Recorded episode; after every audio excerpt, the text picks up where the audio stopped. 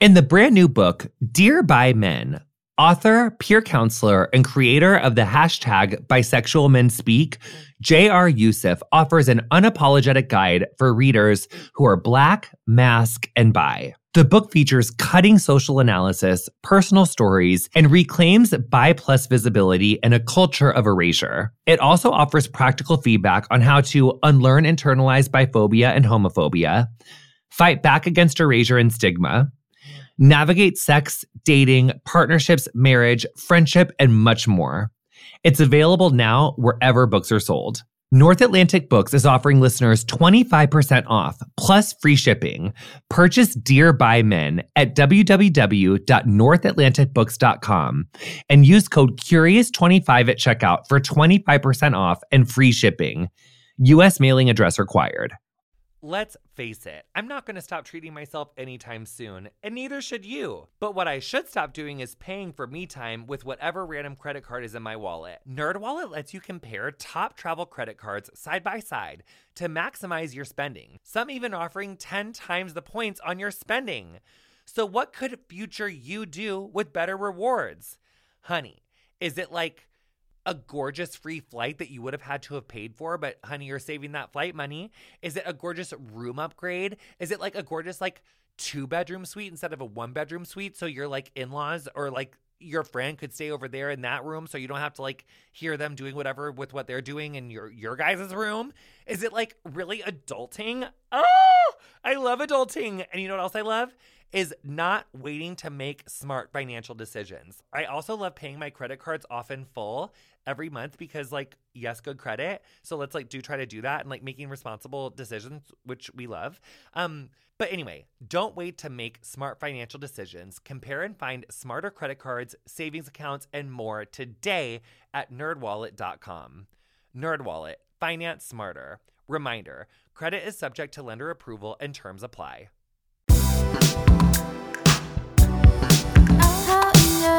Hi, curious people. I'm Jonathan Van Ness, and welcome back to Getting Curious. I don't know if you watch Golden Girls or not. I think, in my opinion, that Golden Girls is like required viewing.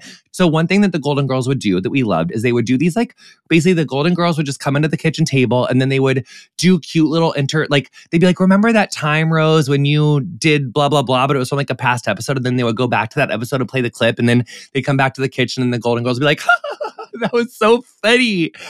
That's basically what we want to do with our year end episodes. And that's why we're calling this our year ender Golden Girls episode. We are going to give you some segments from some of our favorite conversations from this year and years past to just give you like a gorgeous little like sampler platter of getting curious. Um, maybe you're driving, maybe your family has just ravenously pissed you off for like, you know, got like a week fucking straight. Um, it's almost New Year's. This is our last episode of Getting Curious of the year before next year, which will bring you back to all new episodes. And obviously, this is an all new entry because, or intro, because you never heard this before. Um, and just also health update. Hopefully, you know my butt is just recovering great um you know i'm feeling better i'm getting i'm getting there we're getting healthy we love we love health you know what also we love great apes. So enjoy this segment from Dr. Laura Simone Lewis. This was titled How Do Great Apes Go Wild? Um, but Dr. Laura Simone Lewis, she works with chimpanzees and bonobos living in sanctuaries. She has a PhD in human evolutionary biology from Harvard, and she is a UC President's postdoctoral fellow at UC Berkeley. I learned so much about this episode. Listen to Laura. We love her so much. And enjoy this clip from How Do Great Apes Go Wild? Okay, let me tell you about the technology that I love the most, one that I use in my research a lot.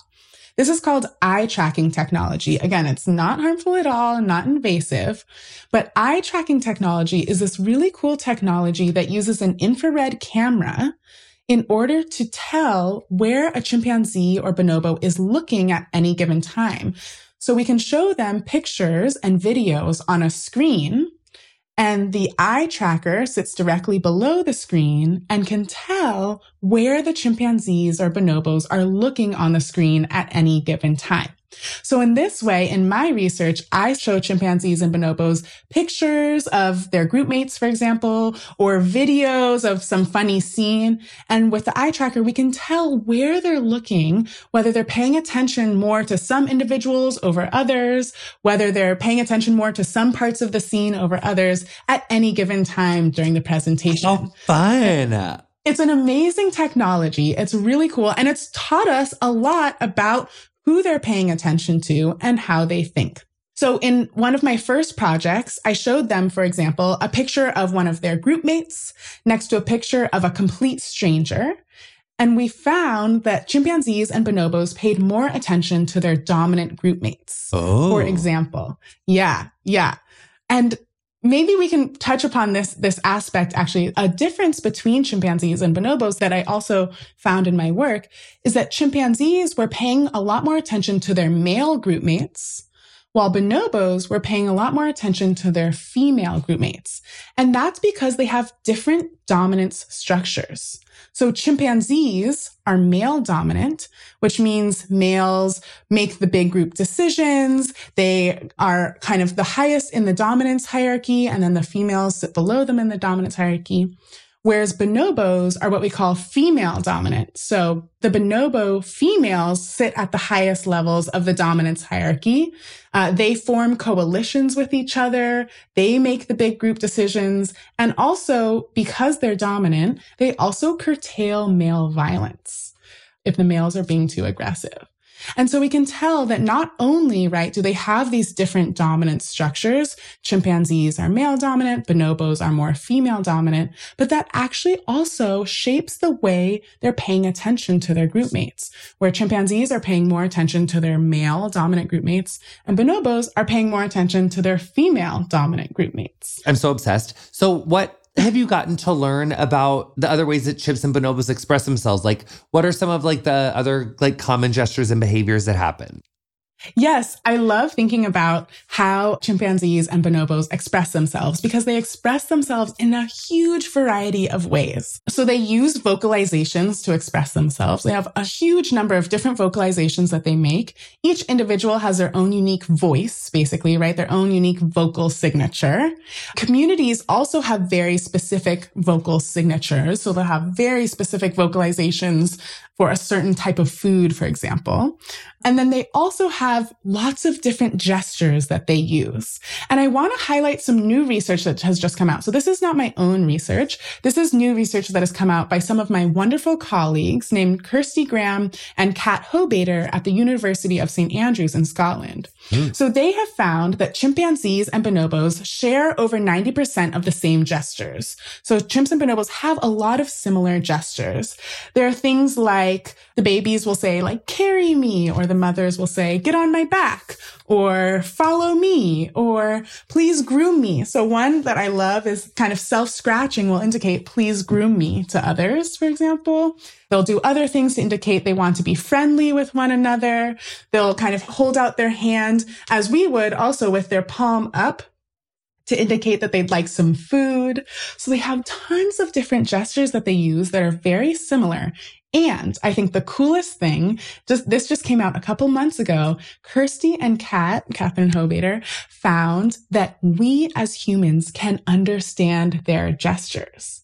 So they created this amazing Great Ape Dictionary quiz that humans can take. You could take this. I could send you the link. It's amazing where you could take a quiz where you watch videos of chimps and bonobos in the wild making gestures and then you guess what that gesture means. Turns out we're really good at understanding their gestures. Uh, so it seems like, yeah, it seems like we have this ability to understand their gestures that they may even use some gestures that are similar to the gestures that we use in humans. These gestures may be conserved across millions of years. Okay, I'm obsessed with that. Based on like what the experiments are, like, is there ever like really popular experiments or like ones that are like oh, like none of them really like it? Like, what really motivates them to want to do stuff or like makes them not really interested in it anymore? There's some experiments that are a ton of fun and they love, and other experiments that are maybe less exciting to them. I can talk about in my own research, they're not as interested in just looking at kind of static pictures. They're much more interested in looking at videos. And then there's also in my own research, one thing that was a lot of fun is for this eye tracking research, right, where we're actually tracking their eyes and where they're looking on the screen, we have to have their heads super still. So their heads have to be really still and they're only their eyes basically are moving. In order to keep their heads still, we give them a little straw with a little bit of diluted juice. So they're drinking this diluted juice and they're watching these videos. Turns out they have very strong preferences about the juice flavors. um, so for example, I found that chimps love pear juice, apple juice, grapefruit juice for some reason. They're obsessed with grapefruit juice. And I quickly found out they hate tomato juice and carrot juice. In fact, they actually spit out the tomato juice at me when I tried experimenting well, with sense. some new tomato juice. I didn't really, sense. I didn't really I like it them. until I was like very recently did I start to like a Bloody Mary, but it's like not right. Yeah, and that's like not just straight tomato juice is like nasty. So I don't exactly. Know. What about grape exactly. juice? I really love a grape juice. Do they like a grape juice? They love grape juice. Yeah, grape they juice is the most juice. delicious. Like if you give me some yes, grape juice and like so just like let me see videos of people fighting and food. Yes. And maybe a little bit yes, of sexy exactly. stuff, like as a chimpanzee or bonobo, like I would probably just like and never leave. But then you would see that like exactly. I was most likely into the sex one probably, which is like yeah, annoying. I, I know. You know? I know. No, no, no. It's okay. It's something that I'm thinking about doing with them too, because I think it would be really interesting. But then, but, like, but then I feel yeah. like I don't want you to like watch them like watching the sexy times because then they might get embarrassed. Like, so just like don't like like let them watch it privately. Like, don't like you don't want to watch them diddle. Or do you have to? Do you have to like what? Like, do you guys have to like? No. Or do or they don't give a fuck because are they just fucking all the time in front of people? Like they don't even care.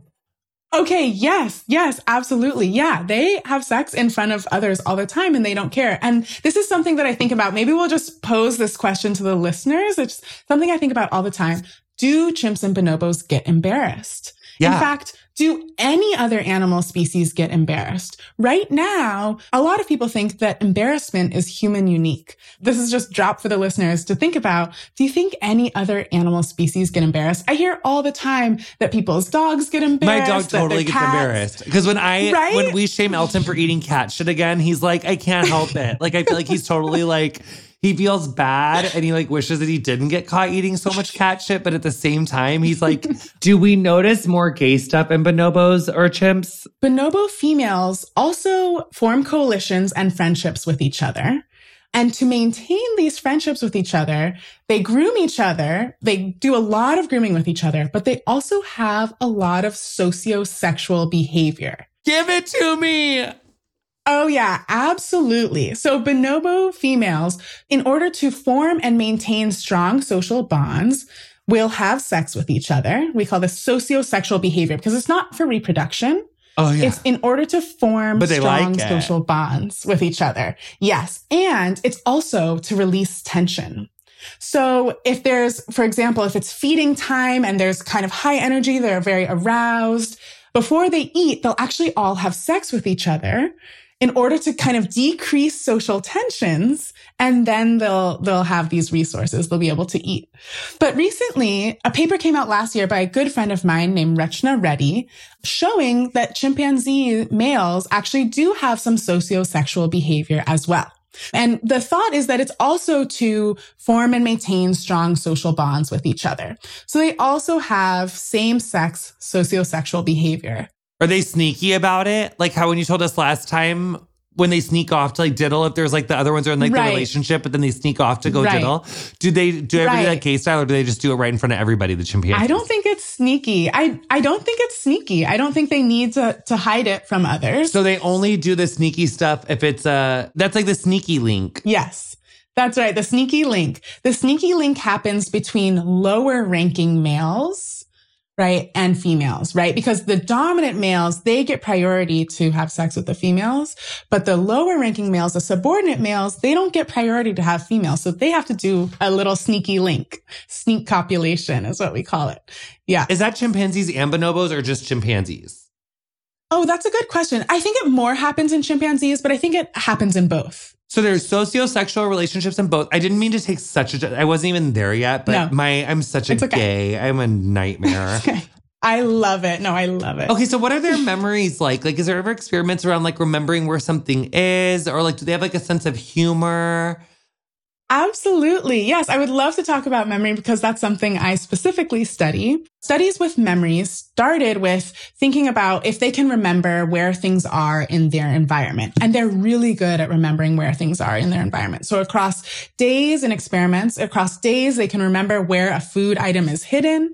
And then in, from the wild, we know that they remember where fruiting trees are located across months and sometimes even years. So across different seasons, they will go back specifically to, to where they know the fruiting tree is at the time that they know it will fruit. So they have amazing, this is what we call ecological memory. So memory of their ecology, of their physical environment, where things are in the environment and at, at what time fruiting trees will actually be fruiting.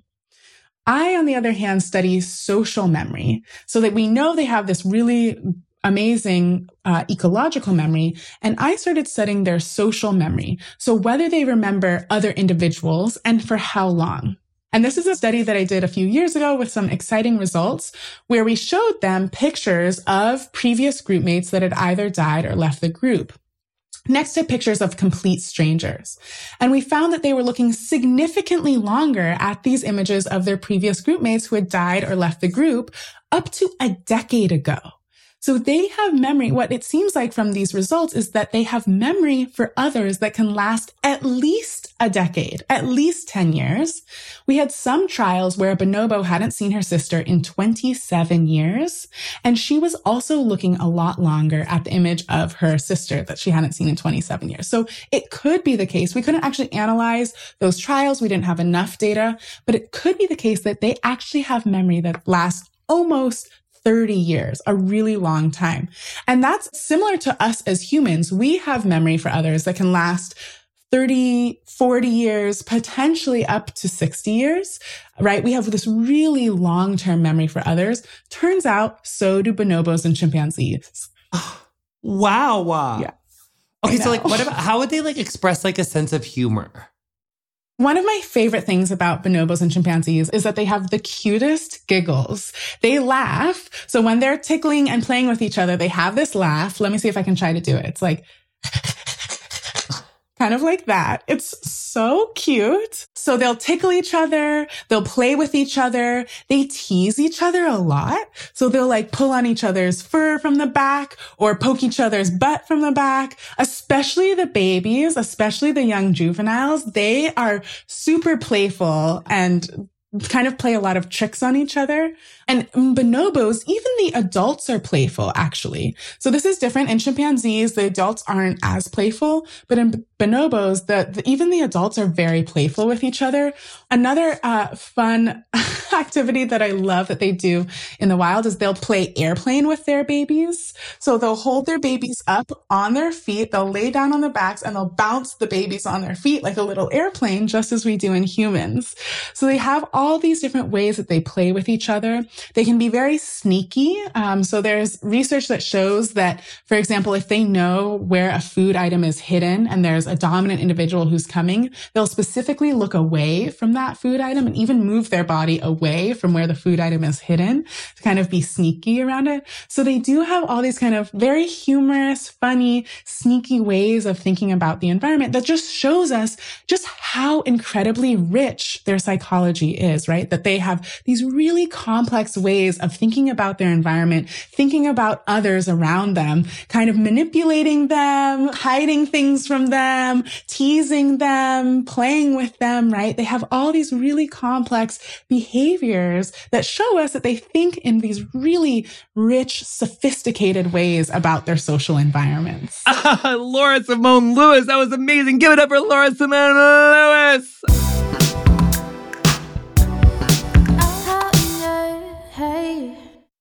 They always say trust your gut. But one time, my gut told me to bleach my eyebrows, and that was fashionable, but not widely well received. While probiotics can't help you with most of your gut decisions, it can give your gut a little bit of support. And Ritual has your back. They made a three in one supplement with clinically studied prebiotics, probiotics, and a postbiotic to support a balanced gut microbiome. Did you know daily disturbances like poor diets, stress, travel, the use of certain medications, and plenty of other factors can throw off your gut microbiome? Oh no!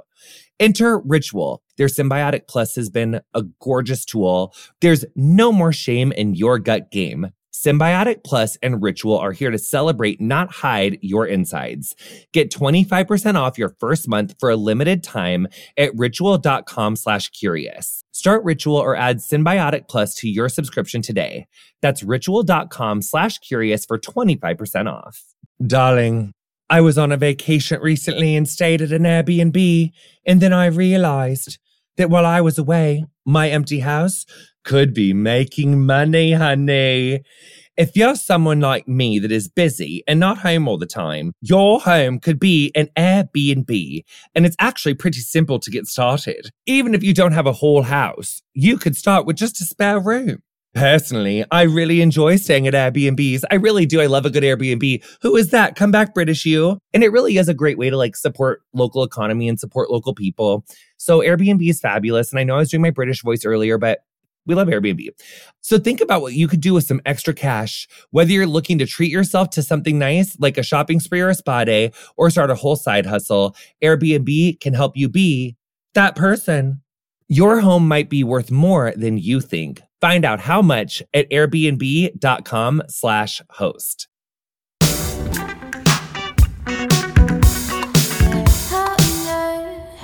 Now it's time for our second segment, which is Dr. W. Jake Newsome. And Dr. Newsome is a historian in queer history, and he extensively studies the history of queer people in Nazi Germany and how queer people experienced Nazi Germany, like what happened to them. I learned so much in this episode. It was incredibly eye opening. Dr. W. Jake Newsome is a PhD. He's an award winning scholar of German and American LGBTQ plus history whose work educates global audiences. Also, too, just content uh, trigger warning this episode references racist, anti Semitic, and homophobic ideology and bodily harm. We really learned a lot on this episode. It's a dark past, and it's a past that we need to be clear on. So, take a listen to Dr. W. Jake Newsome's episode on Getting Curious titled How Did Queer People Experience Nazi Germany? So let's go on a journey to the past. it's 1920s. Mm-hmm. It's early 20th century. We are in Germany, honey. And word on the street was in the 10s and 20s, like, wasn't it kind of fun to be gay? Like, weren't people fucking? And it was like kind of like a hot progressive, like, it was like the roaring 20s, honey. Like, we were just like, you know, getting fucked and topping and bottoming and versing and transing gender and like lesbians and like we were just having fun. So before Nazi rule, how did people understand gender and sexuality? Is what I just said, right? Yes. So Germany lost World War One. Mm. So suddenly the the emperor has abdicated the throne and there's this new form of government. And what year is that again? That is in 1918. And for the very first time, a democracy is set up in Germany and it's called the Weimar Republic. And this is really important to even understanding gender and sexuality because now in a, in a democracy, German citizens felt that they had certain civil liberties and freedoms that they didn't have when they were living under an emperor. And part of those civil liberties were the ability to, you know, live one's life the way you wanted to, even if that went against kind of traditional gender norms, mostly in private. Uh, I, I will say that. Um, in Germany's largest cities, like Berlin, the capital city, uh, really Berlin by the 1920s became like a gay capital of the world where folks from New York and Paris and London were all flocking to Berlin because the queer folks there in Berlin had established a a space for themselves that I'm not going to call it like full acceptance, but certainly an unprecedented level of tolerance that no one else in the world had, had, had enjoyed at that point in time.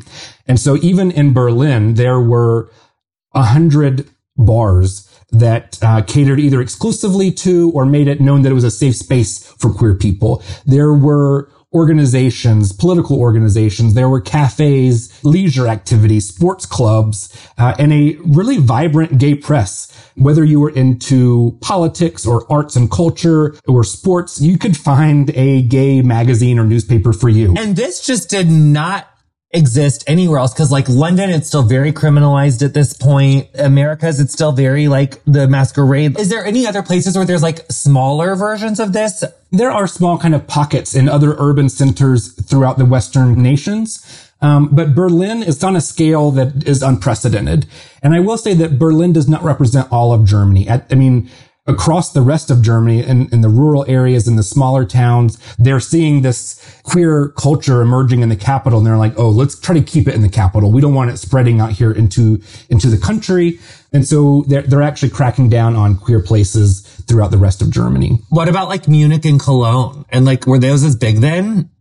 Definitely there were queer scenes in those cities, uh, but, but on a smaller scale, especially Hamburg at the time was known as kind of like, uh, uh, a gay mecca almost, um, second only to Berlin. So bigger cities, pretty popping off, pretty fun. Little ones, not so much. Uh, Yeah. What laws and policies in the 20s protected the queer community or left them vulnerable? So I would say they had very few that actually protected them. Uh, and in fact, when Germany was united back in 1871 for the first time, they had a series of laws in their criminal code called crimes against morality. Um, and so these were laws that uh, banned sexual assault, uh, pornography, abortion, and, and a lot of others. Um, that even during the Weimar period, most of these stayed on the books. But in Berlin, the law enforcement have decided to essentially relax their enforcement of the law because they're saying as long as these things are, are happening in private and as long as it's consensual, we're going to stop enforcing it as harshly. There was an infamous law called paragraph 175. Yes. What's the um, deal with this fucking thing? So it is, it is Germany's national anti-sodomy law. Could straight people not have sex in the ass either? Well, so technically it was written in a way that was not discriminatory, right? That it could apply to straight people too. But if you look at the enforcement numbers, it was very rarely enforced. But like, why are they so scared of anal? Cause it feels so good. Like they are so crazy. It's so rude. It actually began based on religion that this is a sin. By the time of the 1920s, and especially by the time that the Nazis come to power, it is all based on reproduction and eugenic ideology that essentially anal sex does not lead to reproduction. And so something that is against that, that is essentially robbing the fatherland of good Aryan children is a, is a crime against the state. So that's part of like some of the importance of like taking old faulty laws off the books, like for legislators to do that work and like get these fucking laws. Cause there's, Yeah. we're always hearing about laws that are like, you know, 900 year old, not literally, but just like these old Right. ass laws. So how did the Nazis conceive of gender and sexuality? I guess that from what I just heard you say, it's like anything that doesn't lead to children is an offense uh, to the fatherland, those patriarchal fucks. the most important thing to understand is the Nazis didn't believe that people were born queer, born gay, right? They, they believed that homosexuality was a lifestyle choice. It was kind of a vice that anyone could choose, um, and anyone could be tempted into. In fact, that's one reason they thought it was so dangerous is because that any of these kind of good straight men could be tempted into having sex with other men. They wanted to be able to contain what they saw as a plague of homosexuality. So they're like reacting to their own internalized homophobia. Essentially. because they probably wanted to suck some dinglings too. And, and they're like, well, if I can't suck dick and I'm having to do all this straight stuff, then all you fuckers better do it too. Which is Yeah. probably what these motherfuckers in America are doing too. having to, having to eat all this pussy. Oh, furious. they're just like, yeah, we've got to shut this down. We've got to shut it down. Anyway, um, oh my god, my professionalism only lasted for three minutes. I'm so sorry. I'm so sorry for freaking out, you guys. I don't think I've ever taken my book and just started. I had like a fugue state of rage. Um, So I will say that as you just pointed out, like this is not an idea that is unique to the Nazis, especially, I mean, at this time, it is widely understood that homosexuality is a lifestyle, right? The, the idea that people could be born somewhere on the queer spectrum was just, it was very new. In Berlin, this guy named Magnus Hirschfeld was the first to argue that being queer was inborn and therefore you shouldn't be persecuted because of it. and what year is that? That is like late, um, late 1800s into the early 1900s. That's even a long ass fucking time ago that we've been having this specific of, of arguments around born or chosen, whatever. And the idea that it's new. Cause like even that is, that's over a hundred and twenty something years of Yeah. this same conversation. So at this time, by the 1920s, it and 30s, because mm-hmm. when did the Nazis start to like, because didn't he kind of come up in the 20s and then he got in trouble, but then he like really came back? Then, so, you know, he, the Nazi party is this really small fringe party in the 1920s. People make fun of them. They're saying, oh, they're so far to the right. No one's going to ever pay attention to them. Don't take them seriously. But then they slowly gain followers and they gain followers. And you're right. Hitler does in the early 1920s try to overthrow one of the state governments and take it by force. He's thrown in jail and essentially learns his lesson that in order for him to take power, for the Nazis to take power, they're going to have to do it through the ballot box, which is ultimately what happens. They become the largest party in parliament um, in the early 1930s, I believe in 1932, and then he's appointed chancellor of Germany in January of 1933. And really, by that point, you know, their their main kind of platform was anti-Semitism against Jews, but they had made their stance on you know, uh, queer people and queer culture very clear from early on that, you know, they, they said things like, if left unchecked, homosexuality will lead to the downfall of the fatherland. Because, you know, as I already mentioned, they believed that it was robbing the next generation of the master race of, of good Aryan children. But also they believed that it was a gender inversion, essentially, that it turned, you know, otherwise good masculine men it turned them weak and effeminate. It was not great because men had all of the leadership roles. And so they, they didn't want their men to become weak. And at the same time, they also believed that, um, it turned women masculine, right? They, they said like, oh yeah, all, all lesbians are masculine and therefore they're not going to be nurturing and mothering to our good Aryan babies. Um, and so they really, they really felt that, um, again, this kind of queer lifestyle was not only a moral affront, but was a a very direct threat to the the social order of the government and the racial reproduction of of the master race. And they also thought, above all else, that it was a choice, that it was not something that you were born with. And did they have any like literature around like why they thought it was a choice? Did they just think that we were like whores who wanted to suck dick or something? Like, why did they think that we chose it? Because of a essentially a weakness of constitution. So they still think that you're born with something. That's where like if you start listening to actually what they're saying and they're writing, there is kind of a, a kernel of like biological determinism there because, th- you know, some people might be born with a weaker constitution and can't really, you know, uh, confront their, their desires to have sex with another man or another woman.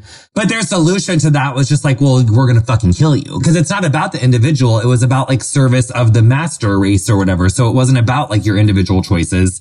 So here's the thing, like these details can be kind of down in the weeds, but it's important because it also defines how the Nazis treated different groups of people.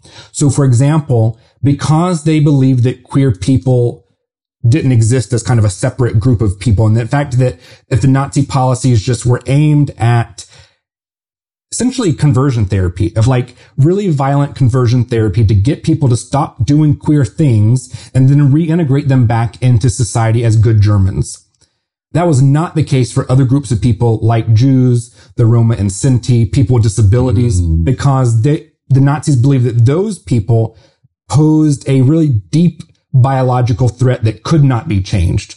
Okay, I'm, I'm using Nazi ideology here, right? But you could not teach a Jew to quit being a Jew. Like it was in their blood, and that is why they had to be physically murdered. So the policies for queer people, at least officially, were not genocide and we're not like the wholesale mm. murder of all queer people because again, the Nazis thought, well, we'll just throw them in a concentration camp, like really hardcore conversion therapy, and then they'll be cured and we'll, we'll bring them back into society. What if you couldn't stop doing it with other, then would they kill you? then always death was like reserved as a last resort. We have to remember there's always a difference between policy and reality. Because on the one hand, they're saying like, sure, we can, we can cure you. We'll reintegrate you. But their policies also led to the deaths of tens of thousands of queer people, you know, because they so-called wouldn't be cured or couldn't be cured. So basically, choice could be changed through beating, not going straight to death. But now I understand why people on Twitter are like, don't fucking compare this. Cause like, that's a really huge difference that like mm-hmm. some people were allowed to be tortured, but you had like a bigger, like you had a way better chance of surviving if you were like a non-Jew queer person than like, mm-hmm. yeah, that's okay. Yeah, that makes a lot of sense to me. So basically, I just thought there was like the inversion, but were they like not as threatened by lesbians as gay men or something? Yeah, and it essentially comes down to misogyny and sexism. Because in Germany, like most of the, the countries in the world at the time, uh, only men had access to positions of authority, like in the economy and in politics and in, in the army. And so, therefore, like queer men or men who did not fit into those norms, because they had access to that authority, they were seen as the main threat.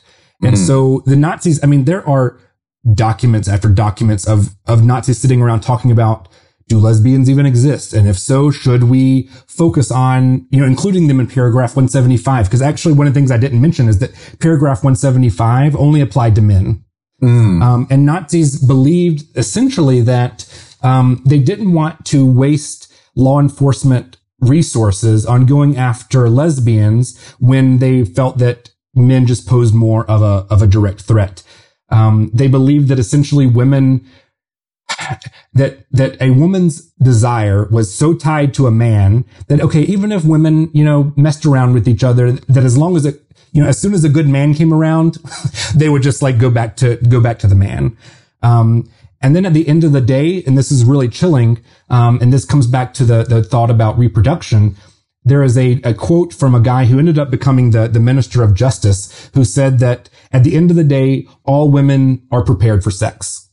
So essentially they are talking about the idea that women, even if they are lesbians, can be impregnated by force if necessary to help create the next generation of the so-called master race. Wow. So what about trans and gender nonconforming people? So really the Nazis did not view transgender or gender nonconforming identities as legitimate. A trans woman would be considered a, a queer man. Um, and in fact, they, they, they lumped together all like gay men, bi men, and trans women as just under, under the label homosexual. Their thoughts and their policies were defined by essentially what they termed, you know, what they considered the, the biological sex assigned at birth. Um, and they, there was kind of no really gray zone. But what about intersex people? I, I personally don't know what the Nazis' policies were on intersex people. I think that probably according to their, you know, eugenic ideology, they would have either been euthanized probably very early on or sent to an asylum, but would not have been allowed to be part of the general public. So trans, but would trans and gender, because they were like lumped in the gay group or the homosexual group, did that just mean that they were given like hardcore conversion therapy? Yeah, we know a lot of um, the paragraph 175 convictions that you know we're finding in the archives. It's hard to to ascertain like how many of those were gay men or bisexual men or were you know trans women who uh, just according to Nazi viewpoint was just just a gay man cross-dressing. There's still a lot of work to be done you know in the historical research to to kind of flesh that out. There's some really great scholars working on it right now. Um, but it's it's hard to sometimes look for the identities that we recognize today because the Nazis kind of just collapsed them all into into homosexual. That clip blows my mind, y'all. And if you want to learn more about uh, that episode, go back and, and take a listen.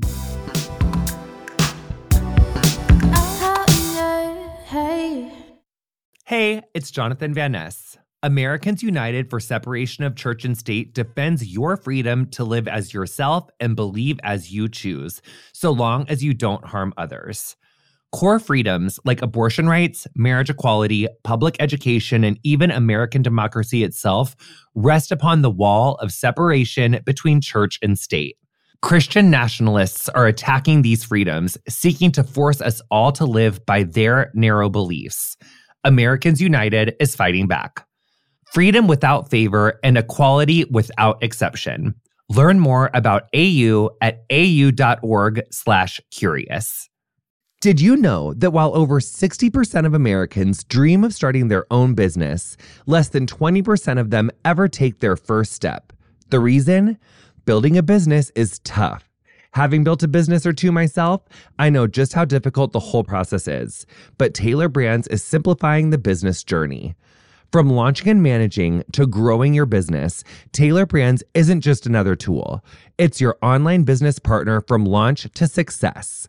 With Tailor Brands, building your dream business becomes an effortless experience. Yes. From LLC information to bookkeeping, invoicing to acquiring licenses and permits, and even setting up your bank account, Tailor Brands handles it all seamlessly. And our listeners will receive 35% off Tailor Brands LLC information plans using our link, tailorbrands.com slash JVN. That's T A I L O R B R A N D S dot com slash JVN. So start your business journey today with Tailor Brands.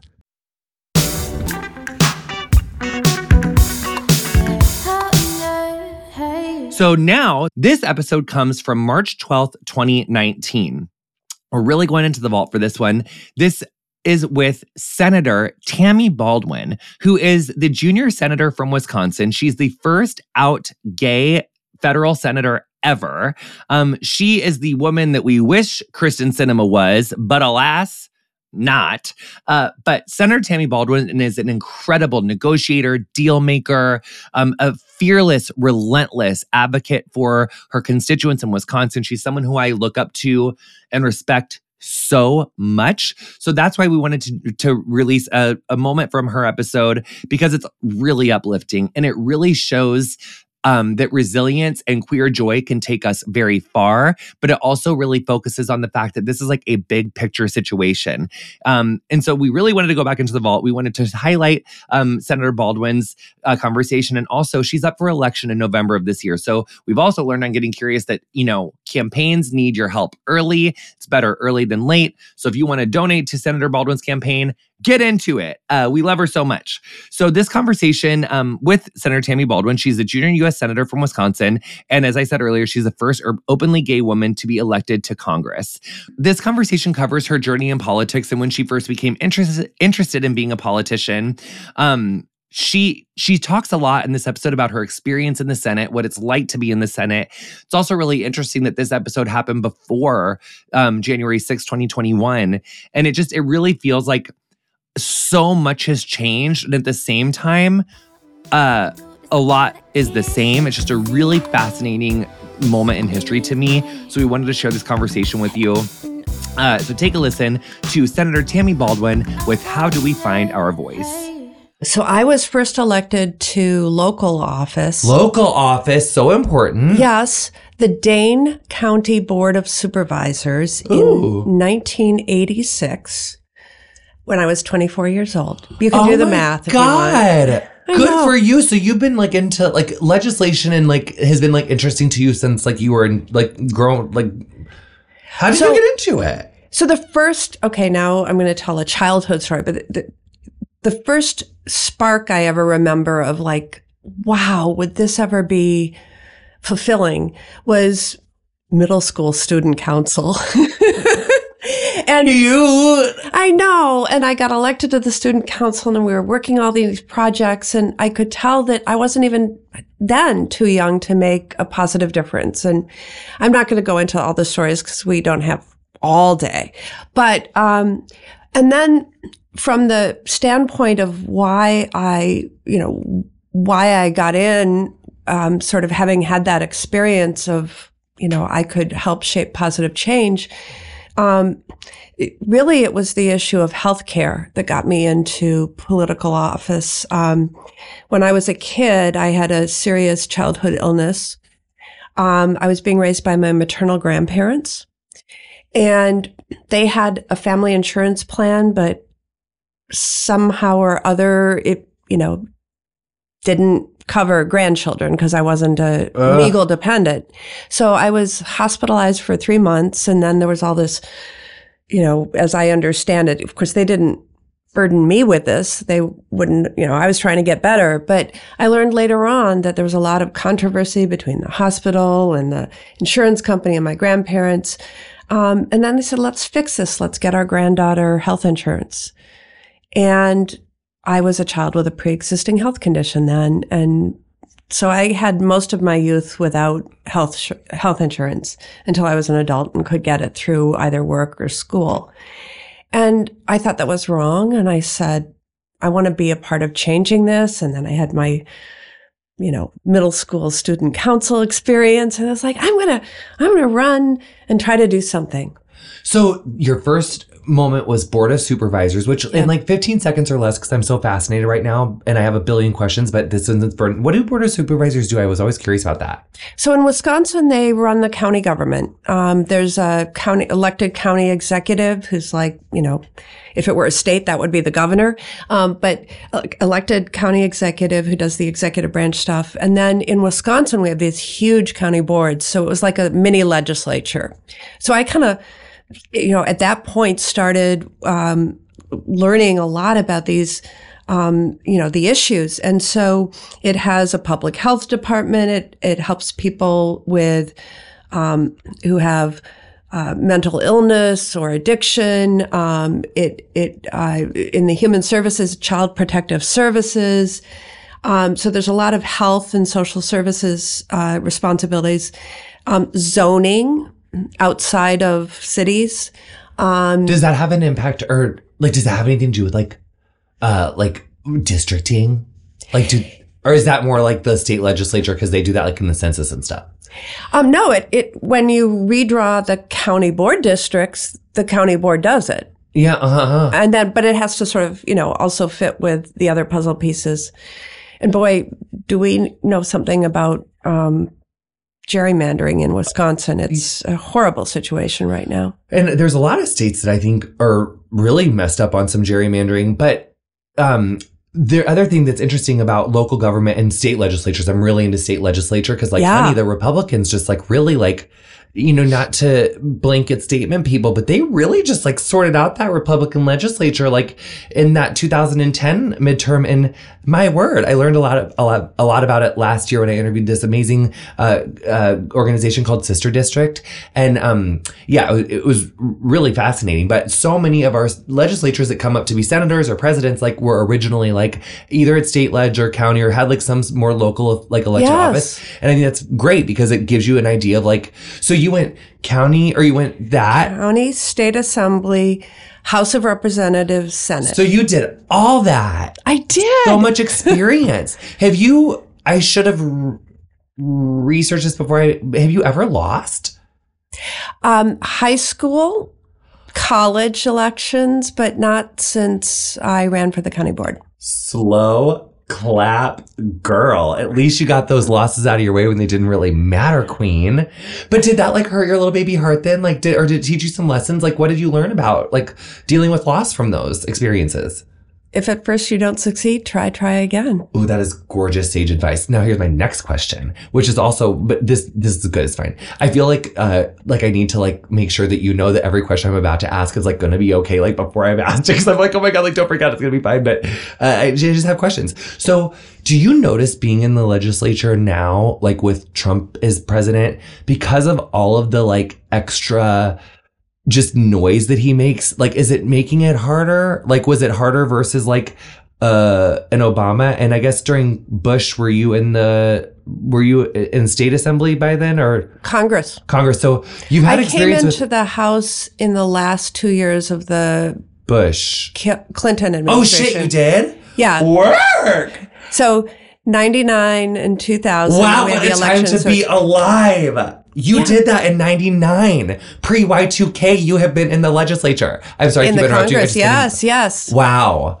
Wow. Wait, were you there during the impeachment then? Or it was Um, just after that? Because that was Just after. that Kenneth Starr. He was talk about a witch hunt. I mean, I mean, was he a that bill was a little bit of a dirty birdie, but he did not, you know, do fake deals with North Korea and embezzle money from God knows where. And also, you know what else I've realized? This is really bad of me. I do this with like men that I'm attracted to and like lady politicians who I like their style. Um, I believe more if I'm if they if they ah which leads me back to Bernie. I should actually really get that out of my head. Cause sometimes people can look all sorts of ways, but you gotta like listen to what they're saying. wow, Jonathan, I feel like I just therapeuticized myself right here, right now. But anyway, Yes. back to you. The extra noise of Donald Trump, is it making it harder to legislate and like get work done? So let me start by saying that if you look at the media coverage of politics, you always see it kind of go towards, um, you know, if if it um, if it bleeds, it leads. Isn't that the old saying in journalism? You know that that and so I there's never a gravitation. Really? Oh, So if it's messier, like it's chaotic, whatever. So, and if you want to sell ads on television, uh, you want things that are going to captivate the viewer. So it is really not unusual to see news coverage of the controversy and very little coverage of um, bipartisan spirited cooperation and negotiation. And so a lot of people think that it doesn't even happen anymore, which isn't true, but I do think it happens less so. And so to answer your, to get to finally answer your question, um, yeah, there's nonstop coverage of the Mueller investigation and Michael Cohen's testimony and Paul Manafort's sentencing and, you know, so forth and so on. And in the meantime, we are spending a lot of time also working on things to make the country stronger, uh, to make people's lives better, to further the arc towards justice and fairness and equality and making, you know, respecting the dignity of hard work and hard workers and, you know, healthcare, trying to make sure that everyone has access that they can afford. Well, I was really relieved to see the Senate like defend the Affordable Care Act, you know, prior to midterms. I thought that was really, we saw some Republicans with backbone like step up to the plate and do what was right. And I hope that that happens when, you know, the vote for the end of the national emergency uh, declaration happens. Yep. Um, I think that was a really good segue though into the Equality Act, which is we I learned a, little bit about that with Nancy Pelosi last year. Yes. Um, basically, the Equality Act like protects by. You tell us what it is. The Equality Act recognizes the fact that more than half of the states in the United States do not have legal protections for people uh, preventing uh, or giving them the tools to fight back against discrimination on the basis of sexual orientation and gender identity. And so it would be the first sweeping federal protection against discrimination in essential parts of our lives. You know, having a roof over our head. So housing, being able to work and uh, not be discriminated against or fired because of sexual orientation or gender identity so we can, um, you know, protect our families. Um, it would uh, protect uh, the LGBTQ community in many other areas, public accommodation. So if you come in to a place that holds itself out for commerce, you'll be served and you won't be turned away because of uh, sexual orientation or gender identity. It's a sweeping federal law that would protect people despite sexual orientation. It, it would uh, be a law that you could use if you were discriminated against in employment, housing, issuance of credit, uh, uh, public accommodations. Uh, What about the trans ban in the military? Would it do anything with that? sadly, it wouldn't. There are some exemptions uh, for military, small business, and uh, religious institutions. Um, but what it does is it amends the Civil Rights Act of 1967 Mm.